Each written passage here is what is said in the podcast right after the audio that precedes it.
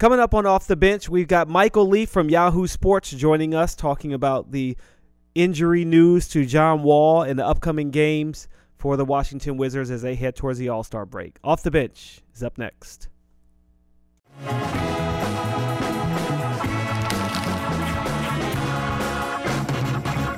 What's up, WizKids, and welcome to another edition of Off the Bench. Jamoke Davis here with Chris Gehring and Zach Rosen, and joining us now is Michael Lee from Yahoo Sports. We've been talking about John Wall. He's going to be out for several weeks. Uh, what was your initial thoughts uh, when you heard that he was going to be out? It stinks. Um, you know, this was, uh, but it also makes sense. Um, you know, I think John has – been pushing himself probably more than he needed to this year. I think that um, you know this was supposed to be a big year for this franchise, a year to really build on uh, last season, going from one game to this conference finals, and just to try to establish themselves as an elite team in the conference. And uh, I think John felt you know an immense amount of pressure this year, just after getting that huge contract um, extension and just getting the assurance from the franchise that you know he was going to be the foundational piece for everything going forward. So I think that he felt a personal responsibility to get out there on the floor. But ever since he banged knees uh, in that game in Dallas, you could kind of just see that um, he wasn't the same John. You know, he wound up missing time. Uh, the team did okay without him. Um, not great, but they were okay without him. And uh, he pushed through, made his fifth All Star team, um, but you, you could just tell. Um, even though he put up the numbers, the fact that the team was just so inconsistent, um, I think that it's probably best for John to take this time to get right. But it puts the team in a tough spot because, like I said, there was so so much hopes going, coming into this year, and now there's just so many questions. Yeah, so I mean, to back it up really with the timeline, we went through it on the last podcast. The PRP injections, you go back even uh, a few summers ago with the double knee surgery. So there's a history here. Knee injuries linger. It's not a good thing. So he's getting, which will be, I think it's tomorrow in Cleveland, Wednesday.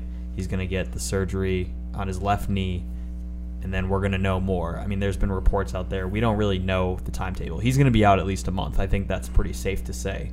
So after that, he then needs to recover and rehab and get back on the court, which means physically he needs to get right. And then his basketball needs to, his acumen on the court, his, his skills need to come back too. So we're looking at a while here. I think the initial reaction is kind of what Michael said is we we ex- maybe expected this when we heard he hadn't been practicing, had been participating shoot around on this road trip, which is never mm-hmm. a good mm-hmm. sign. It doesn't matter who you are. To miss that many is a lot. Um, and then to hear that he wasn't going to play all of a sudden, uh, it just made you think, all right, this is we're at a point now where we need to reevaluate everything, clean it up. But I think in terms of timing, sure, the schedule is very tough coming up but you want him for the playoffs, so you, he needs to get it done. Maybe he, he could have gotten it done in November, December, but he wanted to play through it, which says a lot about him and you know where he thought he was. And I think even a week ago he said his knee felt 100%. So it almost just came back. You never really know what can happen, but as we've seen only this week, these injuries just pop up out of nowhere from mm-hmm. a bad a bad placement of your foot. So yeah. Um, it's disappointing, but I think this team has shown that they can compete without him. But it's going to be a challenge for a long for a long term. Yeah, and and Michael, what have you kind of seen from the team without him? Obviously, they're around 500. The schedule in the first half of the year decidedly easier, I guess. To to I mean, it's easier than it is coming up. There's a yeah. lot of playoff teams on the schedule coming up. But what about specifically Bradley Beal, obviously he will be pushed into the a bigger spotlight now. What about him as a ball handler as he's developed, as you've seen him grow up? Mm-hmm. What about him as a ball handler as kind of a you don't necessarily want him to be purely a facilitator. Obviously, he's the team's best scorer as well, but how can he step into a role where he's going to have the ball a lot early in possessions and kind of be a little bit of a floor general along with an elite scorer for this team? Well, I mean, you, you saw like the game in Portland um, when he just had that monster performance, and then he went and you know did it in Phoenix. Um, you know, the problem is that they won't be facing a lot of teams like that. Right. Um, I think that for the Wizards, it can't really be about one guy. You know, it kind of is going to have to be like what they showed in Atlanta, you know, the other night with 40 assists. That's not going to happen very often. Uh, probably not again this year. But ball movement, it's going to have to be everybody stepping up at some point because, you know, Brad's been usage rates higher than ever. He's taking on a burden that's bigger than he's ever faced. Teams are coming at him. He's part of the, uh, you know, advanced report now. Teams are preparing for him to shut him down. So he's getting looks that he's never seen before, and it's going to only get worse, um, you know, from here on out because he is their top option, and he's going to have a huge load um, put on his lap. But he can't think that way, and the Wizards can't put him in that position because there's no hero on this team. There's nobody that's going to rescue them while John's out.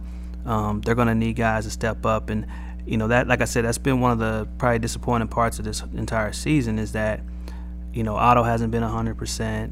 Markieff's sort of been slow to work himself back uh, from his injury at the start of the year, and it's sort of like this year just is sort of the you know sort of a difficult year considering last year where they they were very healthy. Everybody was you know, feeling good. They were close to very, very close to winning 50, 50 games. Um, but this this league is so fragile. You know, you know, at any moment things can change. Uh, any moment somebody, like I said, can slip and fall in the wrong place. And um, but it's it's really up to you know Brad's going to have to step up, but really it's going to have to be Keith. It's going to have to be Kelly. It's going to have to be Satoransky. It's going to have to be uh, Gortat. You know, the interesting thing is just this happens a week in advance of the trade deadline, where I'm sure it alters some of the things that the Wizards have to do. Um, you know, they're going to be a tax team this year for the first time. Um, I'm sure they're probably would have hoping to maybe subtract some of that um, weight, you know, going into the trade deadline. But now they may have to add to it because they're going to need something to help them sort of stay remain competitive, um, you know, and stay in the playoff uh, push while John's out. So this this uh, this affects a whole lot of things. When you look at the landscape of the East, what do you think this will affect that? You know, I feel like you look at a team like Detroit or Milwaukee, they haven't quite lived up to their expectations. Yeah. You think the the Sharks are kind of circling? I they know so. what's happening. Yeah, I think if you're in Detroit, you just pulled off a huge deal for Blake Griffin. You're in the ninth spot.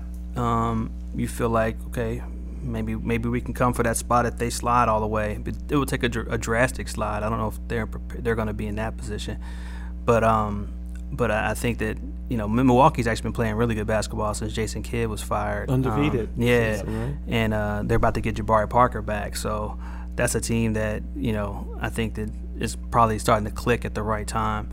You know, the one thing about January basketball is that it's always the biggest test, the biggest challenge throughout the season because you're right near the All Star break. You've already passed the midway point of the season. You've already played a lot of games. Starting to feel a little tired, a little fatigued. You start looking at that All Star break like it's coming, and it's hard to stay focused.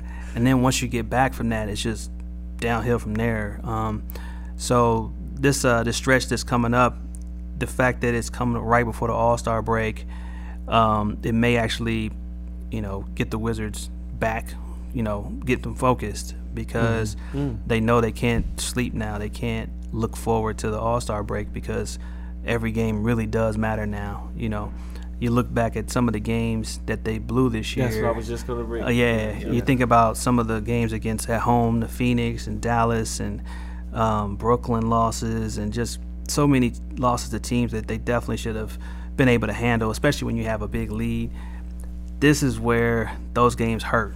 Um, and that's why you can't really mess around. I remember when I first started covering the Wizards my first year, um, Coach Eddie Jordan back then had came up with a phrase that sort of took on a whole life of its own. Uh, but he said that you know when you plan, you know, got a team, got a, a, a easier stretch of your schedule against bad teams. He said you got to harvest your nuts you know, you gotta be like a squirrel yeah, and yeah. harvest your nuts because you never know winter winter's coming, and you gotta be ready for when it comes. And it, and it actually proved to be um, important for them that year because layoffs they lost Larry Hughes later on that season, 20 games to a, um, a hand injury, mm-hmm. um, but they didn't fall apart. They were still able to make it to the playoffs. I think they ended a eight-year playoff drought that year. But you know, you got to harvest your nuts, and I think that right, the Wizards. they didn't harvest their nuts early in the year, and now they're in a position where um, they have to make up some ground, and it's going to be a challenge when 16 of the next 20 games are against teams with winning records. Yeah, and it's interesting to point out too that that three of those, I guess it's what three of those four games that aren't against playoff teams, they're before the break. Orlando, Chicago, and the Knicks are mm-hmm. all before the. All They're probably the more dangerous games. Yeah, and they're all on the road. Those are games that you know. It's it's how all this is kind of colliding is going to be a real test. It's going to be a real test for this team. It's going to be a big test for Brad. It's going to be a big, big test for Otto, who we've who we've seen go up and down. And you know, he had a better second half against Orlando, but or sorry, excuse me, um, in Atlanta. Mm-hmm. Yeah. Mm-hmm. Um, but it seems like we've we've got to a lot of points early in the year where we've been like, okay, now's the time. Now's the time. this is another one. Yeah. and it's and it's literally a week away. Yeah. Um, those three games and then you've got a road you got a road back to back with Indy and Philly, and two really hard home games against the top of the East.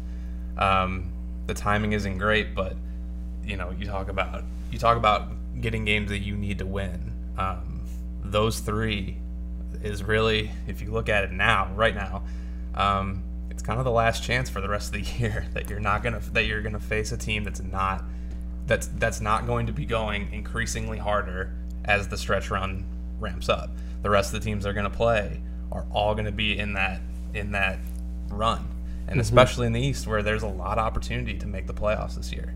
Um, so and, yeah. and, and honestly, uh, um, you know, piggybacking what you said earlier about you know John and being out at least a month and then needing time to get his rhythm back and getting his legs back under him, the Wizards can't approach this these this stretch of games thinking that John's going to come back and rescue them because yeah. there's just yeah. no guarantee uh, how his body's going to respond to this procedure, or just how he's going to respond physically to this. So they have to go out there just thinking that this is our team, and and that there's not going to be a hero waiting in in a month or two months because if John comes back.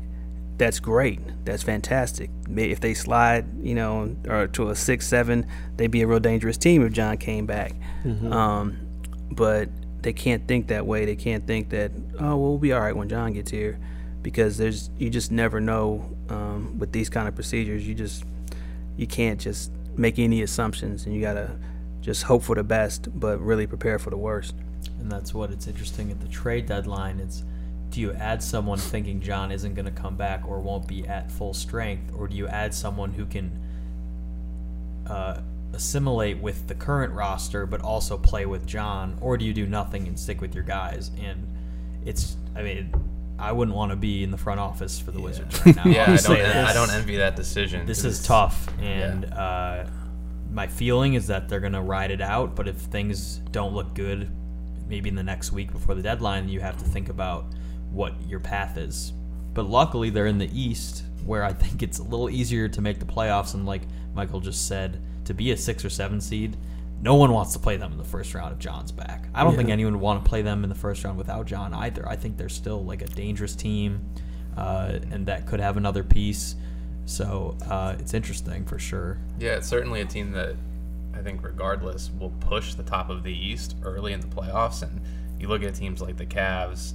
Um, the Raptors aren't as aren't as old, but you know teams like the Cavs, they don't they don't want a long series in round one. Mm-hmm. Um, yeah. yeah. And I think the Wizards will will give a team that certainly with John, and I think I I would think without John. I mean, the way the Cavs play in the regular season, the way they play in the playoffs, we have seen is very different. Yeah. Um, and that's the same the with the Raptors. And the same with the Raptors. um, and the Wizards. Yeah, but the this is the, these next two weeks are going to be fascinating with the trade deadline moved up a little bit. We'll get all of these. We'll get some of this news early and like we said, the, the Detroit news was it kind of came. I mean, It, it was shocking to me. It, Me too. Especially Um, the was it Monday night at 6 p.m. Eastern time, basically. yeah. Out I- of nowhere. Very a couple of friends text me. I thought it was a joke. They were like, "Well, we'd like to see this." We were like, "Oh, Blake Griffin and the Pistons." Like, wait, what? I got a, I got a text from someone said it said Blake. I was like, what? Like what happened to Blake? I'm like, oh no, what happened to Blake? I'm like, oh, he got traded. What? It was crazy. It is wild. Um, but you know, it just goes to show you that you know this game, this is a business. You know, uh, first and foremost, and uh, and I've said this before. You know, when John signed his extension, you know about the how loyalty works. You know, two ways, and and uh, you know, just six seven months ago, you know, they recruited, they brought back Blake Griffin, had this huge recruitment pitch at Staples Center. They raised his jersey to the rafters, said that he would be a Clipper for life. And That's uh, cra- it's And he, crazy. life only didn't even last a year. you know, Yeah. life was over in a year. Um, but you know, it, but the Clippers actually had a reason to make the move because once Blake got hurt again in November, they were sort of pushed in a place where they had to start thinking about moving in a different direction because as great as he is, he's still an all-star player. He's still one of the best power forwards in the league, although people kind of sleep on him because he gets hurt in the playoffs all the time. But he also is not reliable when it comes. He's not dependable when it comes to his health, and he's had fluke injuries. But when you've had a whole slew of fluke injuries, Yeah. those just add up, and then it's just like, well, we just can't trust you. But even still, just the fact that Detroit was in such a um, kind of desperate situation. They lost eight in a row. Um, they're slipping out of playoff contention. This was supposed to be a season when they really made that push. I understand the desperation, but I just I just worry about making that kind of move um, for a guy who, you know, the Clippers gave up on within six months of giving him Yeah. everything. After all of the tweets that were that I saw about like DeAndre's the last one there, even though that big crazy thing with yeah, they, they kidnapped him in the. well, I don't think he would have been that happy in Dallas either. So.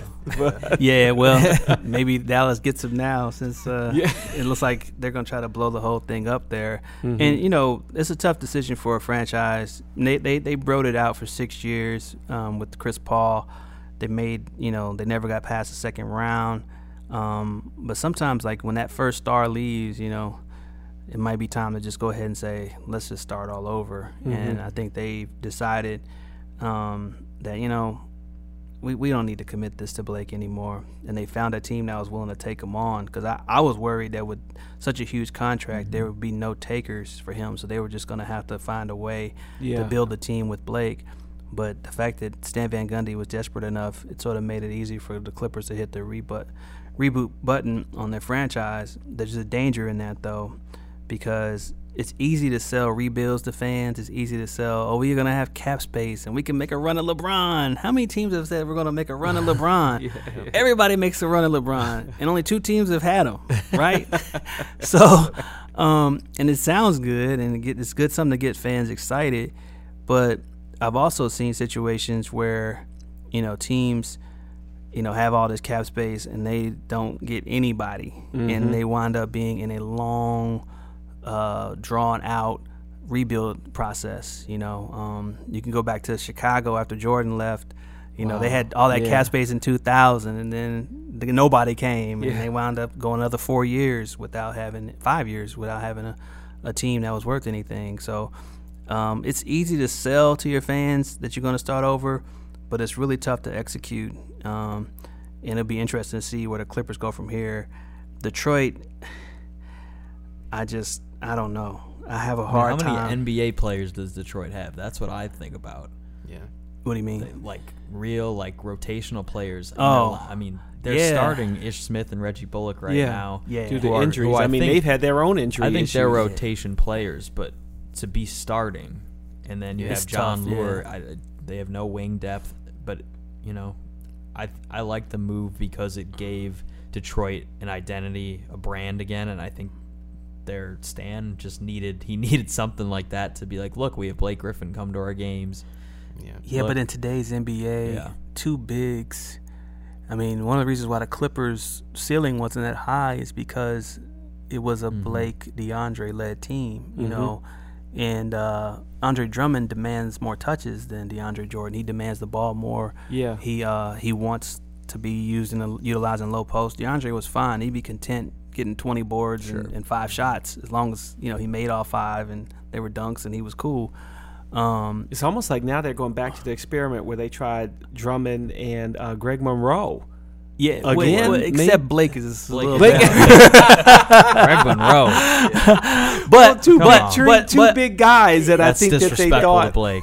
Blake is better, but I, I understand what you're saying Yeah. because that didn't work either. And uh, but Blake Blake is a little more skilled and he can He can play point he's a little more mobile. He can, Can he can shoot, the three. The- yeah. and the- but but I understand what you're saying because you know the reason why New Orleans they had the two big thing going with Boogie and uh, and AD Anthony Davis, but the reason why that worked is because uh, Demarcus Cousins can step out and shoot the three, and they don't Yeah. necessarily step they don't necessarily step on each other.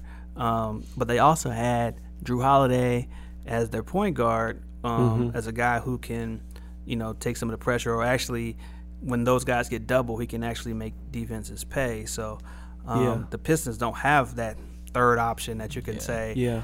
uh, okay, They've you, got- you take you take these two guys out. Now it's on somebody else to hit shots, and they just don't have a lot of shot makers. They've got moves to make still, I think.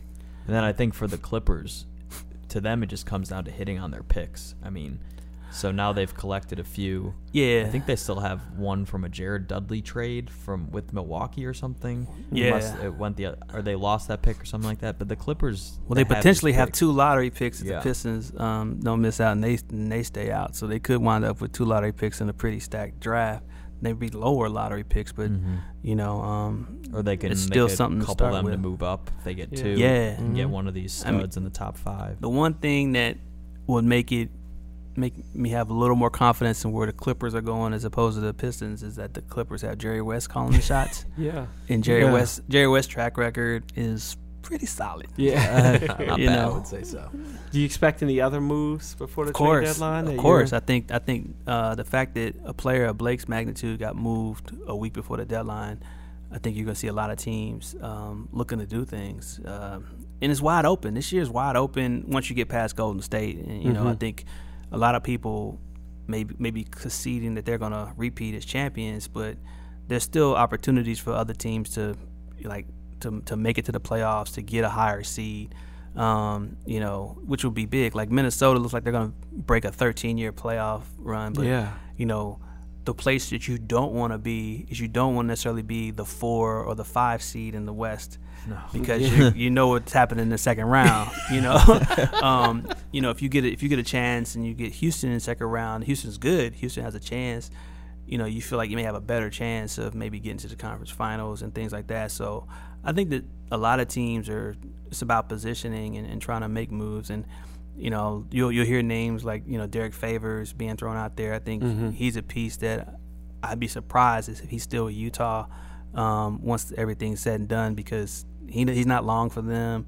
They don't necessarily need him um, going forward beyond Mm. this year. If he got a chance to go somewhere and, and play for something, Yeah. I think it'd be good for him. Um, obviously, Nikola Mirotic with the Bulls, Mm-hmm. um, he's already made it clear that he wants out, in the Bulls, I think, want to make sure that they take care of his request because they're moving in a different direction. And they wanna have Bobby rebuild. Portis. and they have Bobby Portis, who they they they consider a part of their their core. You know, Nico is not. So, um, but yeah, so I, I think there'll be there'll be some moves. I don't I don't think there'll be a player of the caliber of Blake moving, Mhm. but I think know. I, but you never know. I didn't think Blake was getting moved either. Yeah. Yeah. Back back to the Wizards. I remember when Gordon Hayward went down for Boston and they didn't really develop an identity, which is different from the Wizards, but I'm sure people thought, "Oh boy, what are they going to do?" And maybe Kyrie Irving said, "Hey, put this team back on my back more." Do you see it being a better scenario where Beal becomes more like a Harden versus making it more like a a team per se? Wow, man, I love your optimism and po- positivity. That was, hey, I mean, I feel like Houston really a lot of it is everything flows through Yeah. Harden, and I wonder if more will have to flow through Beal versus making it more of a thing where he's more of a facilitator. I, I think that if the Wizards want to have success, they don't want to put more on Beal, like I said Okay. earlier. Um, but I, I think that you know using you know the the John John is such a, an important piece to the Wizards, not just from what he gives them on the floor, but like his spirit, his energy. Mm-hmm. Uh, I mean, it's on par with just about anybody mm-hmm. Yeah. in the league in terms of like what he means when he steps on the floor and he's focused and engaged.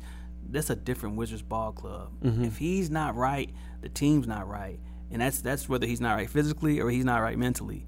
And I don't know if there are many players in the league whose whose energy level is that contagious and, and really gets everybody going and really guys follow whatever he does. So losing him is such a huge part of who they are because they rely on him for so much and not just passes.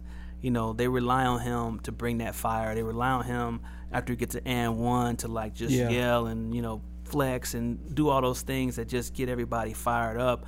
And um, we a need lot of Kelly for that now. yeah, well, yeah, Kelly, Kelly's been stepping up, No, he- doing in he that. He, he's definitely been giving them uh, the the wave, the, the a lot of a lot of that wave. So, um, but I but I, I think that that that's why like it's there are different levels to losing certain players, and I think losing John is is such a significant piece because he is a, a major major leader for this squad, and you know whether he's into it or not, the team responds to that. So not having him around, they're gonna have to find somebody else to kind of play that role, but nobody else has that same personality, that same dynamic force within the locker room, and uh, that's why I think it's gonna have to be a team thing. You know, they're gonna have to need to rely on each other because there isn't that same energy source anymore. Let go ahead. Yeah, I was just gonna say, yeah, like you know, Atlanta is obviously record-wise, they're the worst team in the league. But I think that game, Brad talked about it yesterday a little bit. That game's gonna have to be a, a, a blueprint of some sort, um, just in in style, in how the team you know plays together, and just that focus is just gonna have to be there. And um, it's hard to see, you know, it, it's hard to say, oh man, like, you know, look how good we were against Atlanta because I understand how, how poorly they're playing this year. But I think it's just going to have to be, Zach said on our, on our last pod too, that's going to have to be the tape that they play every time that they need a reminder of what it needs to look Yeah. like. And, and where that takes them, we, we will, we are certainly about to find out. Um, but yeah. Lastly, Michael, are you excited about the All Star game, the new format? Who got picked? The snubs. They got to pick another person out man, for I, John. you know, you know, I feel, I feel like, uh, I feel like an old man hater teaser. you know, when I, when I first heard about the uh, the changes, I was really excited, but then I realized the game has been the problem, not the teams. Mm. I haven't watched one All Star game last year and been like, man, if only he was on that squad. I, Yeah. I watched the game like, man, if only these guys would compete. Now I do like the fact that they put a lot more money in the pot. Yeah. I think that, that's Yeah. gonna that that's going to provide some incentive for maybe some more competition. But they should have done that. That should have been the one change they made Mm-hmm. because the East West thing, I guess. I sort of like that. I like that Yeah. more than Yeah. the Team LeBron, Team Steph thing, or whatever Yeah. else is going to be going forward. And if you're, you're not going to televise the draft, you know that was sort of weird too. Um, I, I sort of think that it, it's interesting that they that they changed it, but the game has been the problem, not the team. So unless the game is good, I don't care what they do with the teams. Wow. Okay. Okay. I mean, because I mean, I, I don't know. I, my first All Star game was 2003. That's the first game I covered, All Star game Mm-hmm. in Atlanta, and that was Michael Jordan's last All Star game. And It's it a good was first one. by and and I had the fortune. I was cover. I worked in Atlanta that year, so I was covering uh, the Hawks, and I was sitting on the floor. So I had a chance to witness, you know, Jordan, Kevin Garnett, Kobe Bryant, you know, some of the Vince Carter, just some of the best players of that that era, just at eye level, and I got to see the true separation of talent and like what made the great players truly great and why they stepped up in those all-star moments. And to see that, it just changed my whole perspective on how I viewed the NBA. Yeah. Like I saw some guys and said, okay, that guy's an all star, but that guy's a superstar, and that guy's a Hall of Famer. Wow. And that's how that's what All Star games to me were supposed to be. Mm-hmm. It's where you separated just the real from the realer. Yeah. You know, and that's been missing from the last couple years because so many guys don't care. Mm-hmm. And from that to see that, and now we're 15 years later, I just have a different mindset when I think about what the All Star game should be and what it's become. So I'd love to see much more intensity, much more competition. I don't see anybody get hurt. I don't want hard fouls or anything. Right.